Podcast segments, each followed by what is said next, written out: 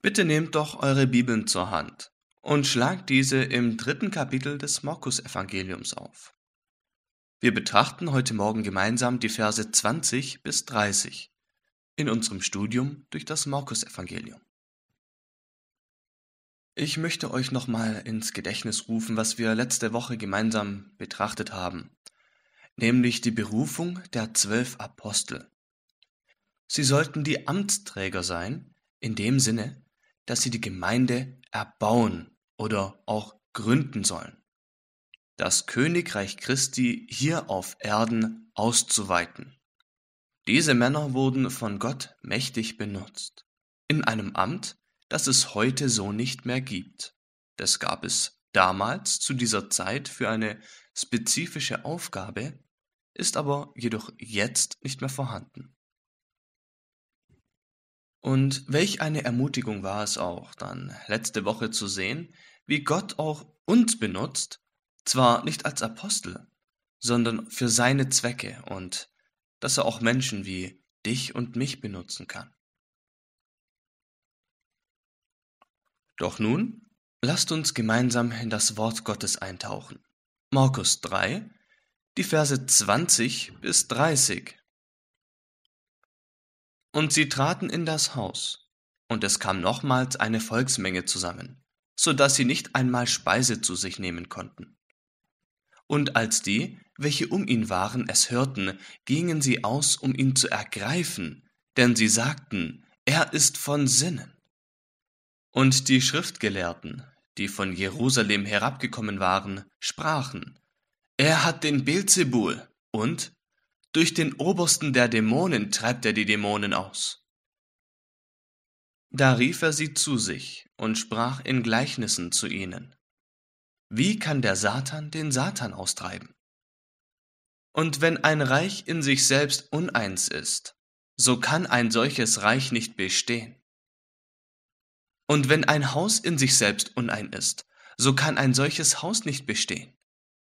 Und wenn der Satan gegen sich selbst auftritt und entzweit ist, so kann er nicht bestehen, sondern er nimmt ein Ende. Niemand kann in das Haus des Starken hineingehen und seinen Hausrat rauben, es sei denn, er bindet zuvor den Starken, dann erst wird er sein Haus berauben.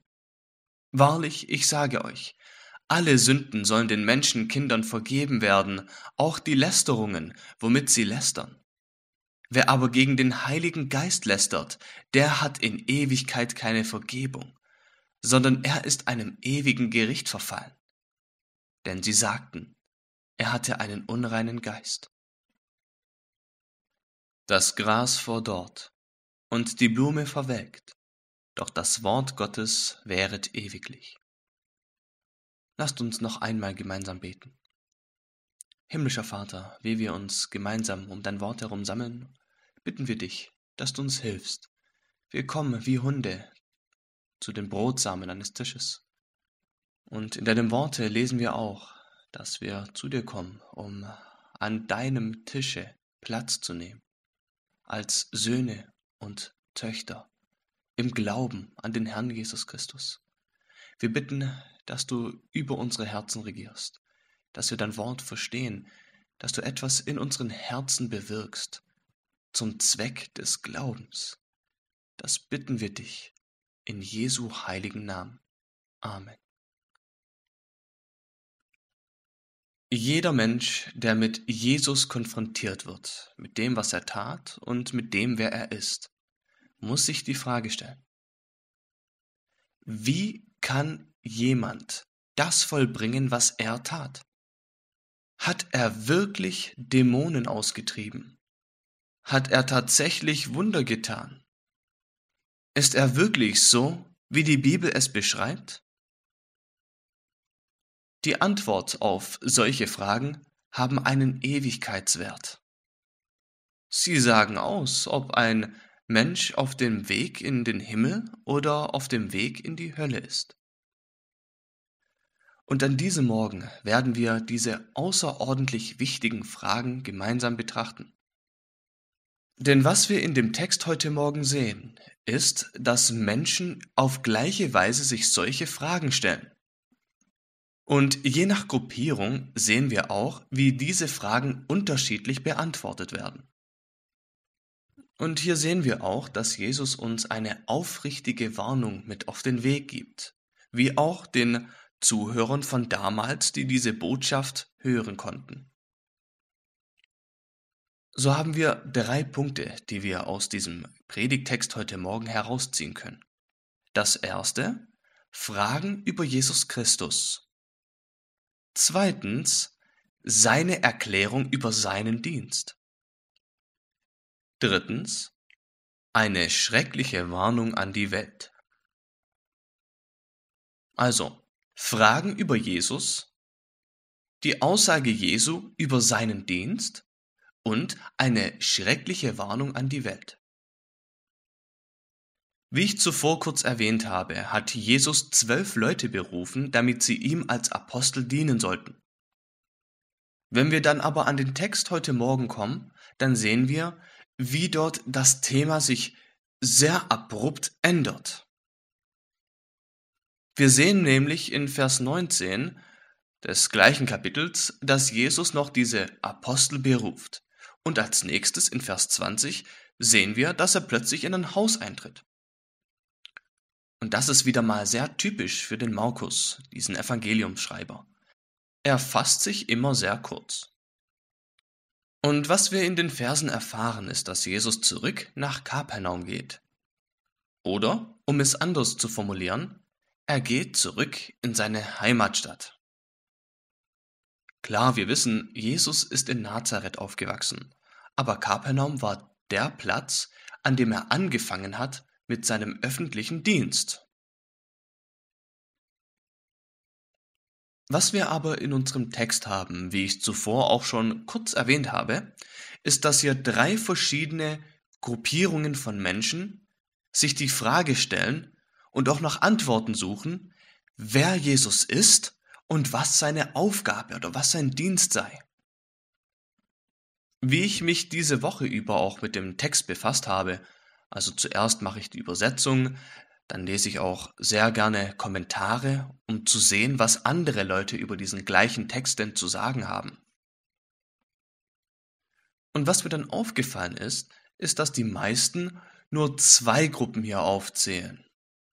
Zum einen haben wir die in Vers 21, von denen dann gesagt wird, dass sie ausgehen und ihm ergreifen wollen und auch sprachen, er sei von Sinnen. Und dann haben wir die zweite Gruppe, und das sind die Schriftgelehrten. Aber ich sage, es gibt noch eine dritte, nämlich die Volksmenge in Vers 20. Und mit diesem Konzept der Volksmenge sind wir auch sehr gut vertraut. Wir sehen nämlich im Markus-Evangelium immer wieder, wie eine große Anzahl an Menschen sich um Jesus versammelt. Also, wenn wir dann die Frage betrachten, wer Jesus ist, möchte ich gerne diese drei Gruppierungen als Unterpunkte mit anführen.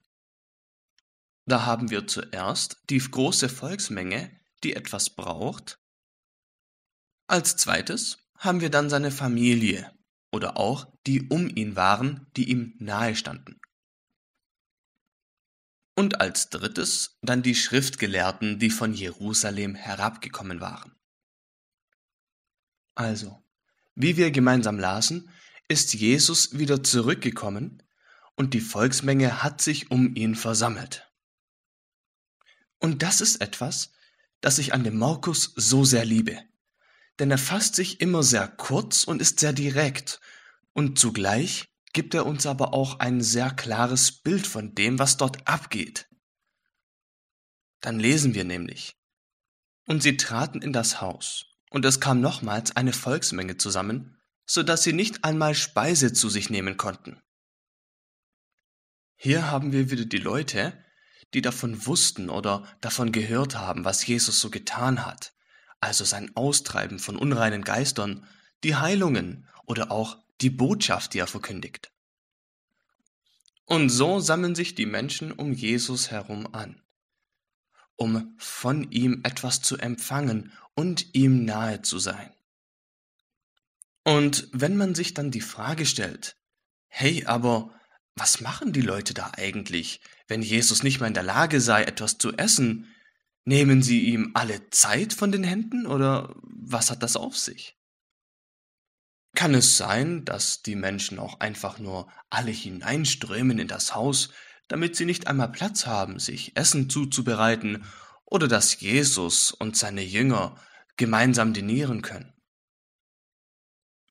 Die Antwort darauf ist, denke ich, ja, beides. Das haben wir zum einen auch schon zuvor sehen können, nämlich dort am Ufer, als die ganze Volksmenge ihn bedrängte, oder auch bei dem Zuhause von Petrus, wo eine riesige Volksmenge kam. Und das ist auch genau der Eindruck, den Markus uns hier vermitteln möchte. Aber worauf ich jetzt unsere Aufmerksamkeit besonders lenken möchte, ist, was in den Herzen dieser Menschen dort vorgeht. Also, wir haben hier diese Leute. Sie kennen Jesus Christus in dem Sinne, dass sie schon mal von ihm gehört haben oder auch schon gesehen haben, was er tun kann. Und die Reaktion dieser Leute ist dann, sich Jesus zu nähern, ihm nahe zu sein, um von ihm das zu empfangen, was er so weitergibt. Wenn dann die Frage aufkommt und diese Gruppe von Menschen gefragt wird, hey, tut Jesus wirklich das, was die Leute behaupten? Dann wäre ihre Antwort ja. Würden sie dann fragen, und wie wäre er dazu in der Lage gewesen? Dann wäre ihre Antwort gewesen, durch die Kraft Gottes. Denn wenn wir mal von der anderen Seite die Sache mal betrachten, wenn die Volksmenge auf der Seite der Schriftgelehrten und Pharisäer gewesen wäre, dann würden sie sich niemals Jesus annähern wollen. Denn wieso würden sie sich einem Menschen annähern, der die Werke des Satans tut und einer ist, der böse Dinge vollbringt. Sie haben Interesse an Jesus und sie möchten das, was er den Menschen gibt. Seht, das ist die evangelistische Reaktion, nach der sich jeder Pastor sehnt. Das ist auch die evangelistische Reaktion, die sich jeder Christ erhofft der Christus verkündigt und weitergibt. Dafür beten die Christen auch, ernstlich und von ganzem Herzen, dass Menschen die frohe Botschaft Christi hören und zu ihm rennen. So, so haben wir nun zum ersten die Volksmenge. Als zweites dann, das sehen wir in Vers 21, haben wir die, die um Jesus waren oder die ihm nahe standen. Diese Bezeichnung wird des Öfteren im Neuen Testament verwendet, um auch die Familienmitglieder zu beschreiben. Und das gibt der Kontext auch ganz gut her, denn in Vers 31 haben wir genau das. Da kamen seine Brüder und seine Mutter. Sie blieben aber draußen, schickten zu ihm und ließen ihn rufen. So haben wir also die Familie von Jesus. Und sie haben dann auch diese lange Wanderung oder auch die lange Reise auf sich genommen, von Nazareth nach Kapernaum zu gehen. Das ist ungefähr eine zehnstündige Reise. Nun, aber was hat die Familie nun dazu bewegt, diese weite Reise auf sich zu nehmen? Zum einen können wir sagen, dass sie bestimmt Angst und Bange darum hatten, dass Jesus ins Kreuzfeuer der jüdischen Hochangesehenen oder auch Führungspersonen kommt. Vielleicht waren sie auch besorgt, denn wir sehen hier, dass in Vers 21 steht, dass sie behaupten, er sei von Sinnen. Vielleicht hatten sie Angst darum, dass er die ganze Zeit nur herumzieht und verkündigt und nichts ist. Aber wir können auch sagen, dass sie kamen, weil sie Zweifel hatten. Zweifel an seinem Dienst. Denn wüssten sie, dass er der Herr der Herrlichkeit ist, der verheißene Messias, dann hätten sie um ihn keine Angst. Wir sehen aber, dass sie versuchten, ihn sogar zu ergreifen, denn sie waren der Meinung, er ist von Sinnen. Und ich denke, das können wir auch so nachvollziehen, denn würden wir unter unserem Bekannten- oder Familienkreis von einer Person wissen und hören, dass dieser Mensch umherzieht, schon seit einem oder zwei Jahren, dass er nicht wirklich etwas ist, dass er behauptet, er sei der Herr des Sabbats und dass er Dämonen austreiben würde. Wenn uns so etwas zu Ohren kommen würde, dann wären wir sicherlich auch sehr besorgt um diesen Menschen. Denn wir alle können das bezeugen, dass wir jetzt niemanden in der Verwandtschaft haben, vielleicht der Onkel Peter oder so, von dem man weiß, hey, der hat Gaben wie Christus, er hat hier Menschen mit einer verdorrten Hand geheilt, alles ganz normal. Dass ein Cousin die Gabe hat, Dämonen auszutreiben. Wenn man so etwas hören würde, das wäre uns absolut fremd. Denn man hat persönlich noch nie, nicht einmal im annäherndsten, irgendwelche Hinweise gesehen, dass diese Personen solch eine Macht oder auch solch eine Gabe hätten. Und so haben wir hier die Familie Jesu. Denn bedenken wir, das ist die Familie, die um Jesus herum war, beziehungsweise die mit Jesus lebte. 30 Jahre, okay, kommt drauf an, welcher Bruder, vielleicht auch ein paar Jahre weniger. Aber sie waren bei ihm und kannten ihn. Der Evangeliumschreiber Johannes zum Beispiel sagt uns auch, dass nicht einmal seine Brüder, also die Brüder von Jesus, an ihn glaubten. Aber was geht hier nun genau ab? Wir wissen von der Jungfrauengeburt. Wir wissen, dass der Engel der Maria gleichermaßen dem Josef begegnete und auch sagte, dass dieses Kind der verheißene Messias sei. Die Eltern, also Josef und Maria, sie wussten auch, dass Jesus von einer Jungfrau geboren wurde. Vielleicht haben die Eltern dann eben auch den jüngeren Brüdern etwas über diese Tatsachen, über diese Sachen etwas berichtet. Ich hoffe mal, denn nach alledem, wir haben in der Schrift auch dieses Zeugnis des Lobpreises der Maria. Das steht auch in der Bibel. Tatsache ist auch, dass in den ersten Jahren die Kraft und der Dienst Jesu Christi noch nicht offenbar wurde. Denn gedenket noch einmal, der Dienst Jesu hat erst mit seiner Taufe begonnen, mit seinen Wunderwerken und so weiter. Dann erst hat er seine Herrlichkeit zum Vorschein gebracht, wer er wirklich ist, der Gottmensch.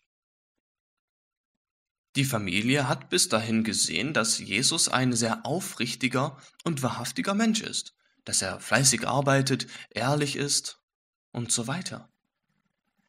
Aber sie haben niemals das von Jesus erwartet. Diese Wunderwerke. Und dann erst haben wir das erste Wunder, das Johannes berichtet, wie er bei der Hochzeit aus Wasser Wein macht so wissen sie zu einem gewissen Maße, dass Jesus wirklich Macht und Kraft hat. Aber was ich darüber sagen möchte, ist, dass Jesus eine Familie hat und diese Familie ist sündhaft und sie haben auch zweifelnde Herzen. Sie kannten Jesus, sie sind mit Jesus aufgewachsen, sie haben gesehen, wie gerecht er lebte. Sie haben davon gehört, dass er von einer Jungfrau gezeugt wurde, All diese Dinge. Vielleicht haben sie auch gesehen, wie er das erste Wunder vollbrachte. Und trotzdem sind sie Menschen wie du und ich und haben auch Zweifel gehabt. Sie haben sich auch die Frage gestellt, ist Jesus wirklich der, von dem alle Leute sagen, er wäre es? Hatte der Engel recht und es ist wirklich Jesus? Sie ringen mit der Frage und sind sich unsicher und beantworten diese Frage dann auch falsch, nämlich mit Er ist von Sinnen. Vielleicht magst du sagen, hey, ich bin mir nicht ganz sicher darüber. Ähm, ich denke, heutzutage, da ist es doch anders oder da ist es nicht so unter uns Christen. Aber lass mich Folgendes sagen. Als wiedergeborener Christ, als Christ der an die Versöhnung glaubt, an das Werk, das Christus getan hat, da sind wir eigentlich ja, sehr vertraut mit der Tatsache, dass Jesus sein Leben hingab als Lösegeld. Aber dann fragen sich auch, ja, gläubige Christen die Frage, okay, also auf der einen Seite, ja, das mit der Versöhnung, wunderbare Sache, was dort am Kreuz geschah. Aber wenn wir dann hier so an den Punkt kommen, wo Jesus Dämonen austreibt, das finde ich etwas seltsam. Und dann nehmen Sie vielleicht diese Unsicherheit oder auch diese Frage und ja, verstecken sie vielleicht in der Hintertasche und wissen nicht wirklich, wie man darauf antwortet oder was man damit anzustellen hat. Denn man zweifelt an diesen sonderbaren Wunderwerken. Wir können dem genauso schuldig sein, dass wir das dann abtun und denken, ach, das sind doch so altertümliche, komische Bezeichnungen oder komische Beschreibungen. Seht, wir sind imstande, genauso zu handeln und zu denken, wie auch die Familie Jesu hier. Und das ist auch eine gefährliche Sache, denn man tut explizit die Macht seines Dienstes leugnen. Und ich würde auch Folgendes sagen, dass es inkompatibel ist mit dem christlichen Glauben, dass man denkt, Jesus ist ein Erretter, aber auf der anderen Seite, er ist so ein komischer, vielleicht auch verrückter Mensch, der diese außergewöhnlichen Wundertaten nicht wirklich tat, sei es auf Wasser gehen oder auch die Mehrung von Speise auf wundersame Weise. Auch all diese Dinge gehören zum Zentrum des Glaubens. Denn wenn er nicht die Kraft hat, solche Dinge zu tun, dann ist es auch nicht der ersehnte Erretter und Erlöser. Und wenn er behauptet, dass er solche Dinge getan hat und nicht tat, dann ist er ein Lügner und nicht dazu befähigt, sich am Kreuz als Stellvertreter hinzugeben. Dann ist er auch nicht fähig, dein Mittler zu sein und für dich einzutreten. Man muss auch mit diesen Dingen ringen. Ich sage dir, Christ, denn all diese Wunderwerke, gehören auch zu seinem Dienst und seinem Werk. Doch bevor ich weitergehe mit dem nächsten Punkt, möchte ich ein, zwei Dinge sagen. Manche haben ihre Schwierigkeiten auch mit der Autorität und allgemein mit der Schrift. Und die denken sich, hey, guck mal, die haben das doch alle nur erfunden, um eine neue Religion zu verkündigen, eine neue Religion zu erfinden. Wenn dem wirklich so wäre, dann würde man solch eine Seite, das, was wir gemeinsam lasen, dass die eigene Familie dachte, dass er verrückt sei, so etwas würde man in ein Traktat nicht mit hineinpacken. Oder dass auch das Urteil der religiösen Führer damals dachten, dass er besessen wäre von einem unreinen Geist. Solche Dinge würde man da nicht mit hineinpacken. Das Ziel ist es nicht und das Ziel war es auch nicht von diesen Evangeliumschreibern, um Menschen etwas anzudrehen oder etwas verkaufen zu wollen, sondern die Herrlichkeit Gottes preiszugeben. Und nicht einmal Zweifler können zwischen der Herrlichkeit Christi und derer, die er erretten möchte, stehen. Doch nun, ab Vers 22. Und die Schriftgelehrten, die von Jerusalem herabgekommen waren, sprachen, er hat den Bezebul und durch den Obersten der Dämonen treibt er die Dämonen aus. In Vers 22, wie wir es gerade gemeinsam lasen, da haben wir einen Vers, der ganz und gar den Schriftgelehrten gewidmet ist. Was hat es eigentlich auf sich, wenn wir hier lesen, dass sie von Jerusalem herabgekommen sind?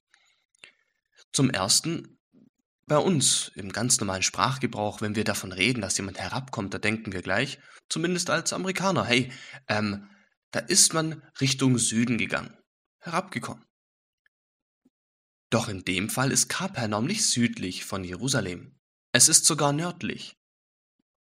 Aber was wir hier haben, ist, dass Jerusalem in den Gedanken und Köpfen der Juden früher das Zentrum des Universums war. Das war die Hochburg auch der Religion. Somit sind die Menschen, wenn sie aus Jerusalem woanders hingingen, quasi herabgekommen in die anderen umliegenden, weniger beachtlichen kulturellen und religiösen Umfeld. Zum anderen aber auch, ganz wörtlich genommen, ähm, sind sie herabgestiegen in dem Sinne, dass Jerusalem auf einem Berge ist und sie laufen dann eben eine gewisse Steigung oder Senkung herunter, um dann Kapernaum zu erreichen.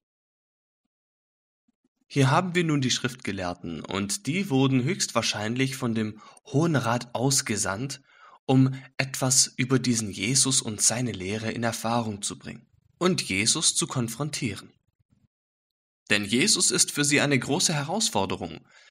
Er hat immerhin viele Leute von ihrer Religion weggeführt und zu sich gebracht. Und die Art und Weise, wie dieses Sprachen oder auch Sprechen in der Bibel übersetzt ist, gibt uns zum Ausdruck, dass diese Schriftgelehrten das überall dort weitersagten und verkündigten, also nicht in der Vergangenheit einmalig, sondern haben überall diese Dinge verbreitet. Sie bringen dann Vorwürfe wie er hat den Beelzebul oder durch den Obersten der Dämonen treibt er die Dämonen aus. Sie möchten also Jesus vor den anderen Menschen schlecht reden, verleugnen. Ihr Ziel war es, dass die Menschen glaubten, dass Jesus ein böser Mensch wäre. Sie wollten nicht, dass sie Jesus nachgehen. Aber was interessant ist, sie verleugnen nicht, dass Jesus tatsächlich unreine Geister austreibt, Dämonen austreibt. Ja, die Schriftgelehrten haben wir zuvor schon gesehen, dass sie mittendrin waren und sahen, was Jesus tut. Auch, dass er Menschen heilt. Die Schriftgelehrten kamen also, um die Autorität und den Namen Christi in den Dreck zu ziehen und vor anderen Menschen schlecht zu reden. Das war ihr Ziel. Sie wollten auch, dass andere Menschen das Gleiche tun. Aber seht, was Jesus mit diesem Angriff oder dieser Verleugnung macht. Er antwortet folgendermaßen, und das finde ich wirklich so wundervoll. Da rief er sie zu sich und sprach in Gleichnissen zu ihnen. Wie ist Jesus nun mit diesen Verleugnern, mit diesen Gotteslästerern umgegangen? Ja, er hat sich ihnen genaht. Er hat nicht einen Brief geschrieben, keinen Blogartikel aufgemacht oder etwas dergleichen, sondern ist auf sie persönlich eingegangen. Hat gesagt, kommt her zu mir. Und was wir darin erkennen müssen, ist, dass Jesus nicht ängstlich ist, mit Sündern umzugehen, selbst hier, die ihm böse entgegentreten. Menschen, die ihn wirklich verleugnen, die seinen Dienst hassen, die Gott mit ihrem Leben entehren.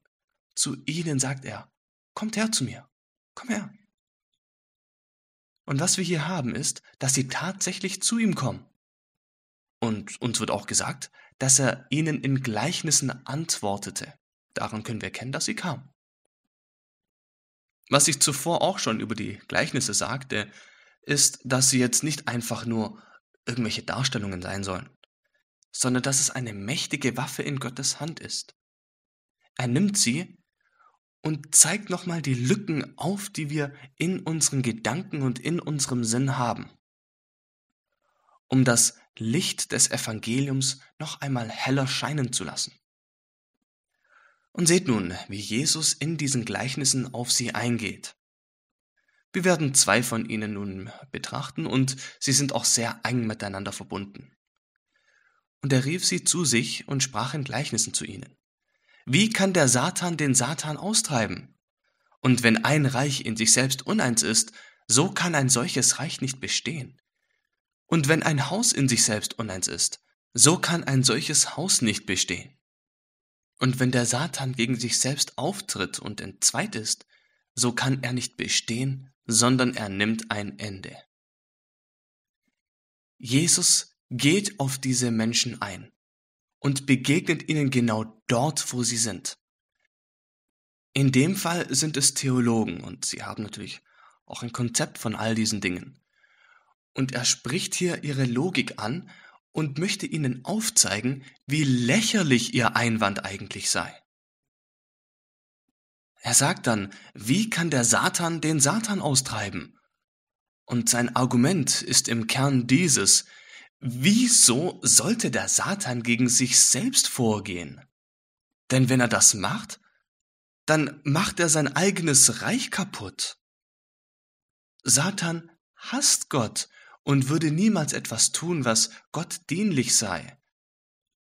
Er würde sich doch niemals selbst und willentlich von den Menschen lösen, über die er die Herrschaft hat. Sowas wird einfach nicht passieren. Und wenn er so etwas tun würde, dann würde sein ganzes Reich in sich selbst zusammenfallen. Mit der Antwort, die Jesus gibt, spricht er ihre Logik an und das, was sie nachvollziehen können. Er dient ihnen in dieser Sache. Und was Jesus auch mit dieser direkten Antwort versuchte, ist auf eine sanfte Weise ihre Herzen zu berühren und sie zu sich zu rufen.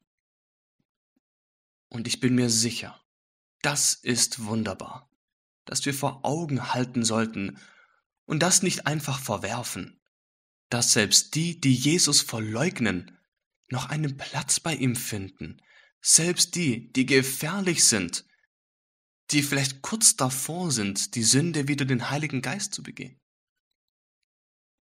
Manchmal bekommen wir auch zu Gesicht, wie Jesus nicht direkt auf die Fragen oder die Anschuldigungen eingeht, sondern diese Beschuldigungen einfach auf sie selbst zurückreflektiert. Denn das Ziel von Jesus ist es nicht, dass die Köpfe der Menschen einfach nur überzeugt seien. Er möchte natürlich das Herz. Nicht, dass das Herz eines Christen nun nicht überzeugt sei. Doch das Herz muss gewonnen werden, damit der Verstand sich dem unterwirft. Und das ist Christus. Er möchte auch, dass sie gerettet werden, und deshalb geht er auf diese Schriftgelehrten ein. Doch kommen wir nun zum zweiten Punkt unserer Predigt. Da wird von einem starken und einem Dieb berichtet. Und was Jesus damit tut, ist, dass er ihre Vorstellungen nochmal berichtigt. Denn zuerst ist er natürlich auf sie eingegangen und hat ihnen gezeigt, wie absurd das eigentlich ist. Und möchte dann erklären, worum es eigentlich geht. Und in diesem Gleichnis wird der Starke mit dem Satan eigentlich gemeint und der, der kommt, ist dann der noch Stärkere. Lass es uns gemeinsam lesen. Niemand kann in das Haus des Starken hineingehen und seinen Hausrat rauben, es sei denn, er bindet zuvor den Starken, dann erst wird er sein Haus berauben. Ganz einfach, wenn ihr etwas von einer Person klauen möchtet, von der ihr wisst, dass diese Person stark ist, dann müsst ihr erst diese starke Person binden und dann. Und damit gibt Jesus zum Ausdruck, dass sein Dienst kein Dienst ist, der in Kooperation tritt mit dem Satan, sondern der ihn überwindet. Er bindet ihn wie mit Ketten, er bindet den Satan. Der Satan ist stark in den Gedanken und Herzen der Menschen, die Menschen, die hier auf dieser Welt leben, im sündhaften Fleisch. Aber Jesus und sein Dienst, er ist stärker und kann die Menschen befreien aus dieser Belagerung des Satans. So wie es auch in dem Lied Oh, for a thousand tongues to sing auch lesen. Er kam, um die Macht der Sünde zu brechen, um Gefangene zu befreien und so weiter. Er sagt ihnen klipp und klar, hey, ihr Schriftgelehrten, versteht ihr nicht, worum es hier eigentlich geht? Ich bin nicht gekommen, um einfach nur hier eine Showeinlage zu machen, um Menschen von hypothetischen Teufeln zu befreien. Jesus zeigt uns mit seinen mächtigen Wundertaten, und das ist so schade, dass viele Menschen das nicht ergreifen und begreifen, dass in all diesen Dingen Jesus uns einen kleinen Schnappschuss dessen gibt, was am Kreuz geschieht. Dass wenn Jesus einen unreinen Geist austreibt, dann zeigt er uns, wie er am Kreuz den Kopf der Schlange zertritt, dass er Macht darüber hat. dass er über ihm regiert, dass er diesen Starken nimmt und bindet. Er plündert quasi die Reichtümer dieses Obersten der Dämonen. Das ist, was uns gezeigt werden möchte, dass Jesus ein Erretter und Erlöser ist und dass seine Werke genau das auch aufzeigen, dass unsere Herzen mit Bewunderung erfüllt werden mit dem, was Gott für sein Volk tut.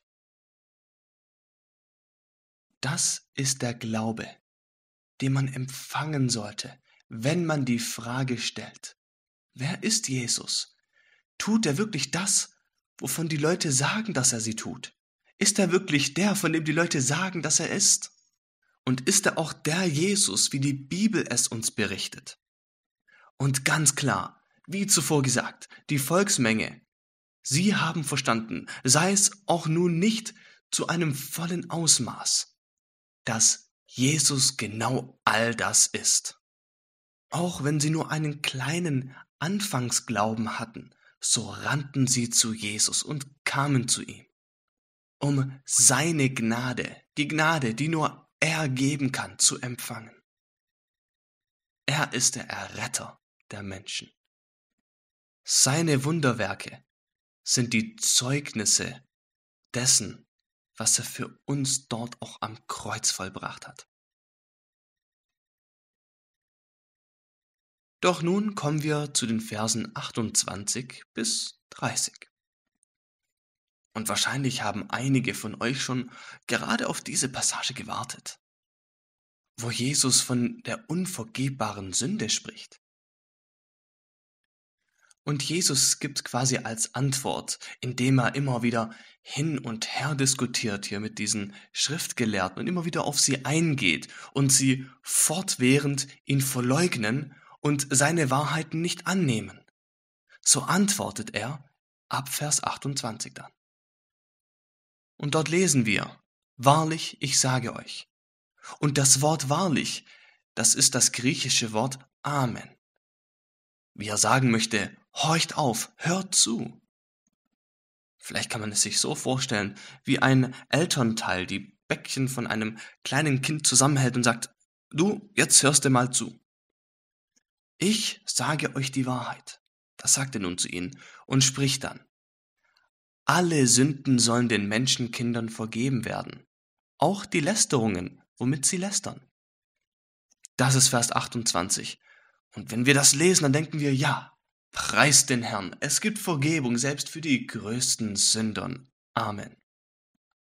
Es gibt Vergebung für mein Lügen, Vergebung für mein Gelüsten, Vergeben für meinen Zorn, Vergebung für mein abtrünniges Herz. Es gibt auch Vergebung für einen Mörder und Ehebrecher wie David. Es gibt Vergebung für alle möglichen Dinge. Vers 28, ja, Amen, wunderbare Wahrheit. Und dann sogar die Lästerungen, womit sie lästern, selbst das. Wunderbar, herzerwärmend. Aber dann, Vers 29, das Aber. Wer aber gegen den Heiligen Geist lästert, der hat in Ewigkeit keine Vergebung, sondern er ist einem ewigen Gericht verfallen. Das, das ist angsteinflößend. Das ist eine schreckliche Warnung. Wenn dich das nicht in Angst versetzt, dann musst du es noch einmal hören, liebe Freunde. Das Lästern gegen den Heiligen Geist ist eine unvergebbare Sünde.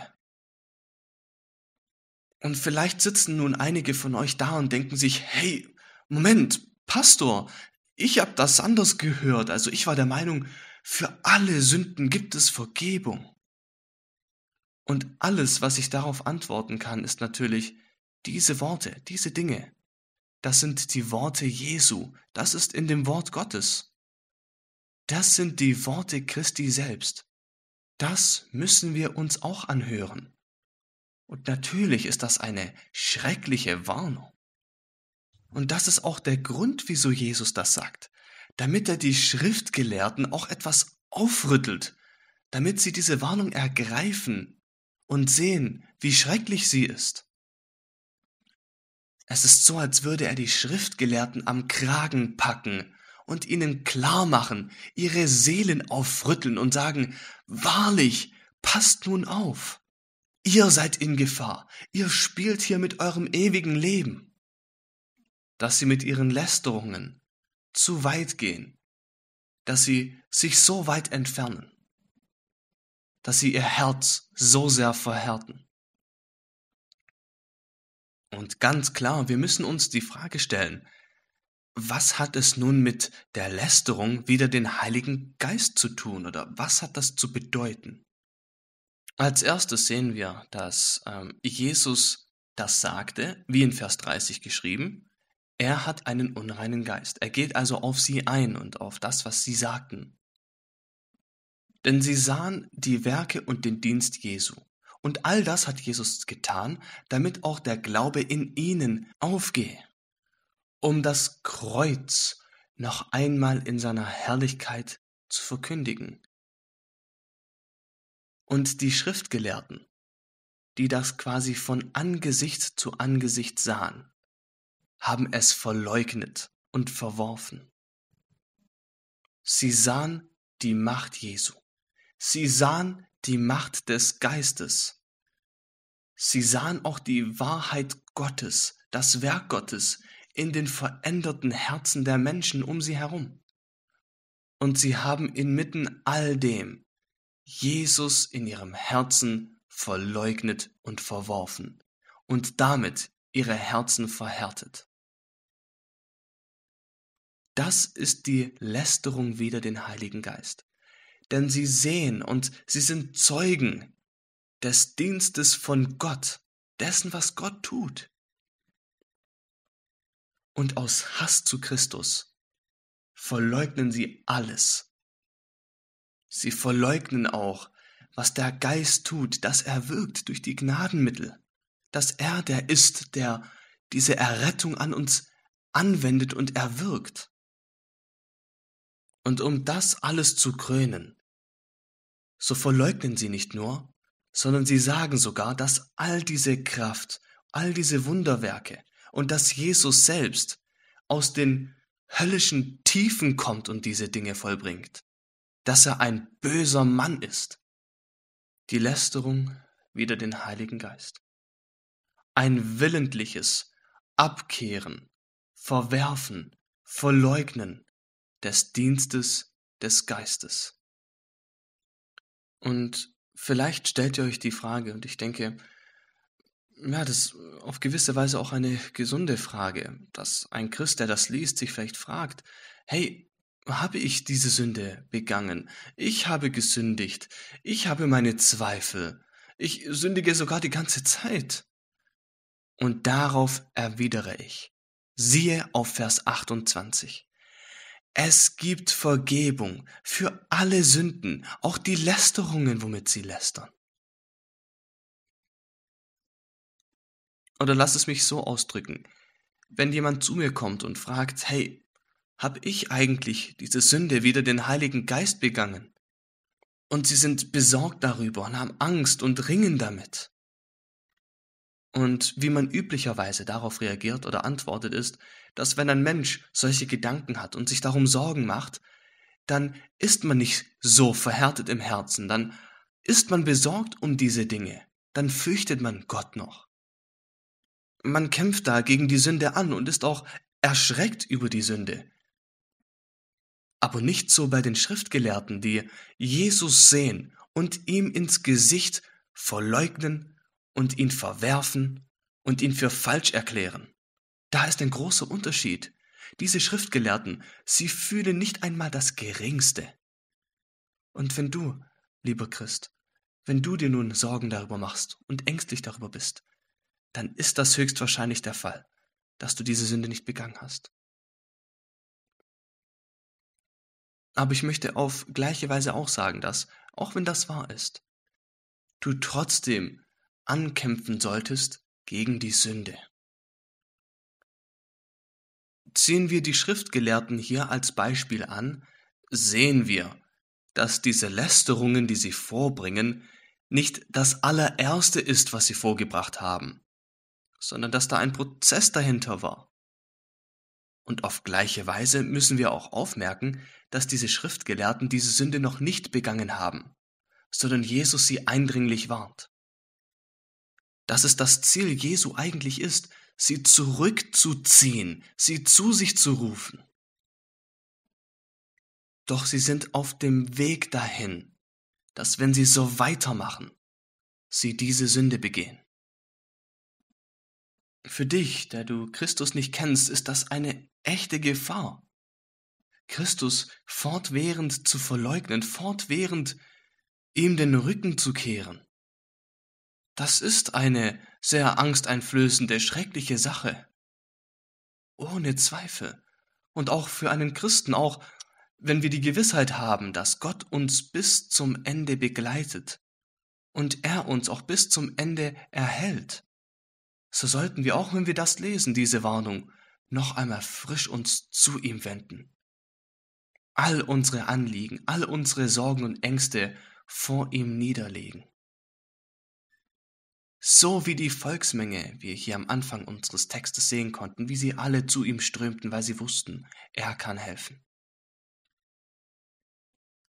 Und lieber Christ, ich möchte auch natürlich ganz klar sagen, dass diese Lehre, das, was wir nun gemeinsam betrachtet haben, nicht gegen das Beharren der Heiligen geht, in dem Sinne, dass ein Christ schlussendlich verloren gehen kann, sondern wir können das, wie im Einklang mit dem, was im Hebräerbrief Kapitel 6 steht, dass sie geschmeckt haben von den himmlischen Dingen und so weiter, dass diese Männer, hey, sie haben Jesus gesehen und sie haben ihm trotzdem den Rücken gekehrt.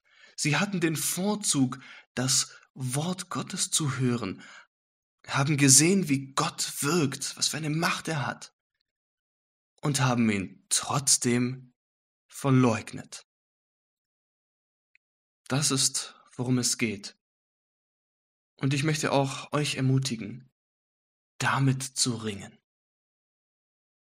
Dass wenn du ein Christ bist, dann renn noch mal frisch zu Christus und sei ermutigt und gestärkt im Glauben durch ihn. Und wenn du ihn aber nicht kennst, dann bitte ich dich. Es kann nämlich sein, dass du vor dem Abgrund stehst. Und dieses Angebot der Erlösung ist ein freies Angebot. Höre auch, was er zu sagen hat, höre sein Wort und nehme es an. Einige von euch, ihr seid gläubige Christen und das schon seit einer langen Zeit und habt auch trotzdem noch Fragen über Christus. Vielleicht fragst du dich an diesem Morgen, hey, ähm, ich, verstehe es nicht. Es ist so schwer für mich zu verstehen, wie Jesus diese Wundertaten vollbrachte. Es ist einfach nur, hey, so hart. Zu dir sage ich an diesem Morgen, schaue auf den ganzen Dienst Jesu Christi, wie er den Starken gebunden hat. Und dass all die Werke, die er tat, noch einmal ein Zeugnis sind für das, was er am Kreuz getan hat. Und das für dich.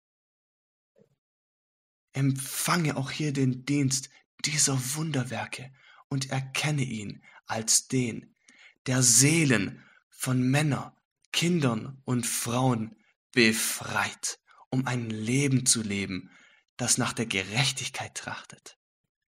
Ein Leben zu leben, das die lebengebende Gnade empfängt.